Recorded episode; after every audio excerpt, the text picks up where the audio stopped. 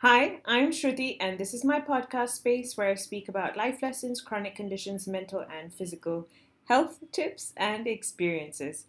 Please note that this podcast is available in text format on my website, allthingsendometriosis.com, in the podcast section. And very importantly, this podcast does not aim to substitute any medical advice because I am not a medical professional. I'm just sharing what I've observed and learned over time.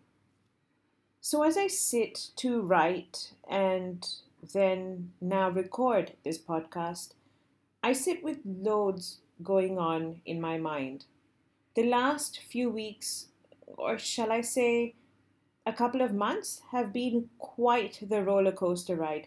There has been a lot to manage and a lot of surprises thrown into the mix, all while the constants of life carry on. I guess all this happens with all of us, but you know how some phases in life you're floored with one challenge after another? That's how it has been.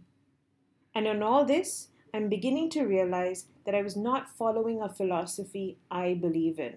I'm not addressing the larger issues troubling my mind. I'm not saying what I need to say in order to maintain clarity of thought. My reasons for this vary between not having the time amidst the chaos, not having the strength to address it, and and fearing the response. But I'm not usually like this. In fact, I haven't been like this for the last four years or so, so that's a pretty good record of addressing what's on my mind, for addressing the elephant in my head. I'm always one to spend time with my mind, speak to myself, and chalk out a plan or even brainstorm on paper with my ideas. I'm always one to tell someone how I feel about them. I've never shied away from telling someone that I like them while not hanging on to their response. Whether they feel the same way or not is secondary. Although I don't currently feel that way about anyone, but I'm just giving an example. In fact, if I have an issue with someone and it's bothering me, I confront that too by finding the nicest way to do it. I always look to keep my mind light. This way of living has served me well, otherwise, I start feeling suffocated, heavy, and stifled. But now I'm looking to change that. I mean, I'm looking to change the fact that I haven't been doing that. And so I plan to spend the next month working on an idea related to mental and physical health, an extension of the work I have been up to.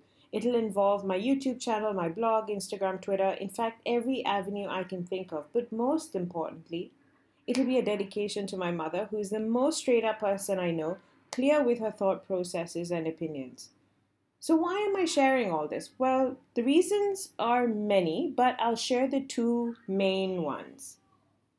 The first, we should all look to take that pause once a day or a few times a week and check in with ourselves and spend time with our mind, hear ourselves, and see if there are pending elephants in our mind that are constantly occupying space.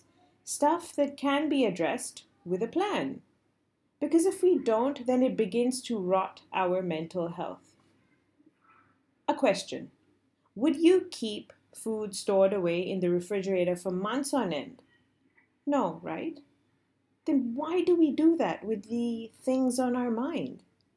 So here's my plan of action. Once I have posted this podcast today, I will spend time brainstorming the ideas brewing in my mind. With proper focus and dedication, I will also write down the other issues that are occupying space, especially related to my health, where I stand with the physical aspect of it, and what I need to rework. I will chalk out a financial plan as well. The next few days, I will spend time with myself working it out. It won't be the perfect plan, but it'll be enough for me to understand the next step ahead. And all this will help my mental health. Also, I'm okay for things to not go to plan because they rarely do for me, but the exercise brings clarity to my mind, and a clear mind is always a win, right? Oh, now, the second reason to share all this with you is it also means that I will take a month away from podcasting. I'd like to spend time to think of the other thoughts I haven't shared yet. I think in my mental chaos, I'm not being able to see and say what I really wish to, so hopefully I'll address that too. But in the meantime, I do have quite a lot of episodes available for you to listen to in case you haven't. So please check them out. And you know, you can still always DM me on Instagram. My Insta handle is at footprints no boundaries or through email. You can email me.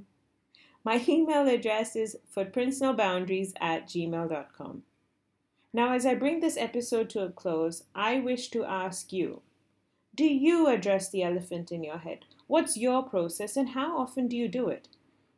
If you are comfortable, then please do share this with me. I really appreciate all the varying perspectives you guys bring to me. Thank you to all of you who spend time listening. I'll be back very soon. Some famous words there, right? Take care, everyone. Be good. Bye bye.